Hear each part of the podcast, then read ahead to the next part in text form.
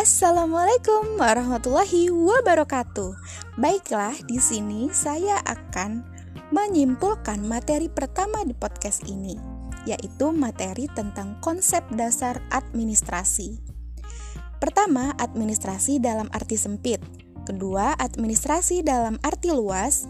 Tiga, administrasi menurut para ahli. Keempat, bagaimana ruang lingkup administrasi. Oke, cekidot.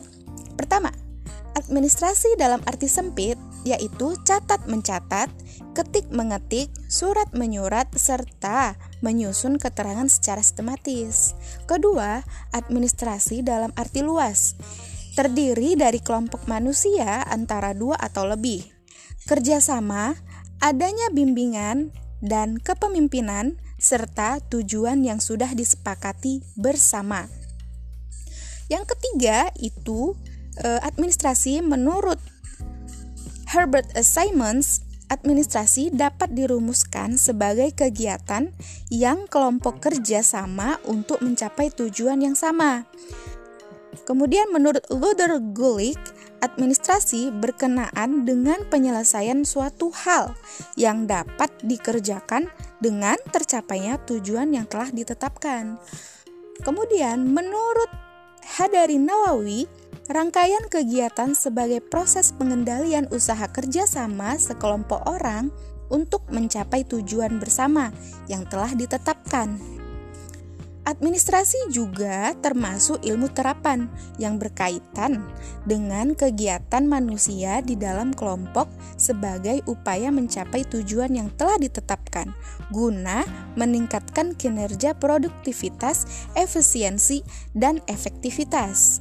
Kemudian, yang keempat itu ruang lingkup administrasi, administrasi negara.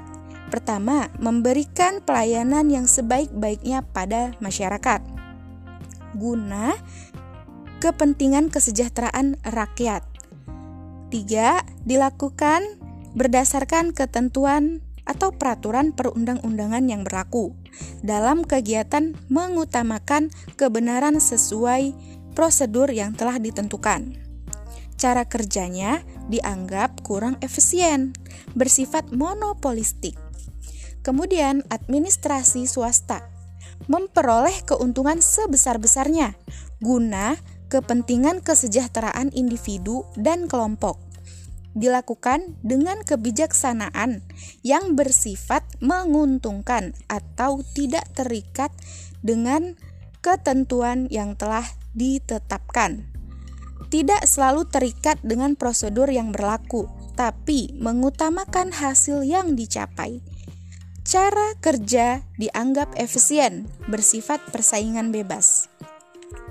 Kemudian, administrasi negara, organisasi yang tidak terlepas dari fungsi pemerintahan untuk mengelola dan memastikan keberlangsungan negara. Kemudian, administrasi pembangunan berperan sebagai agen perubahan, menyukseskan pembangunan di berbagai aspek melalui perencanaan yang berorientasi pada pelaksanaan, transfer teknologi, transformasi sosial, pengembangan kapasitas, partisipasi masyarakat, serta pemerataan hasil pembangunan. Oke, dari sini sudah selesai materi pertama di podcast ini, yaitu konsep dasar administrasi. Stay tune di materi kedua. Wassalamualaikum warahmatullahi wabarakatuh.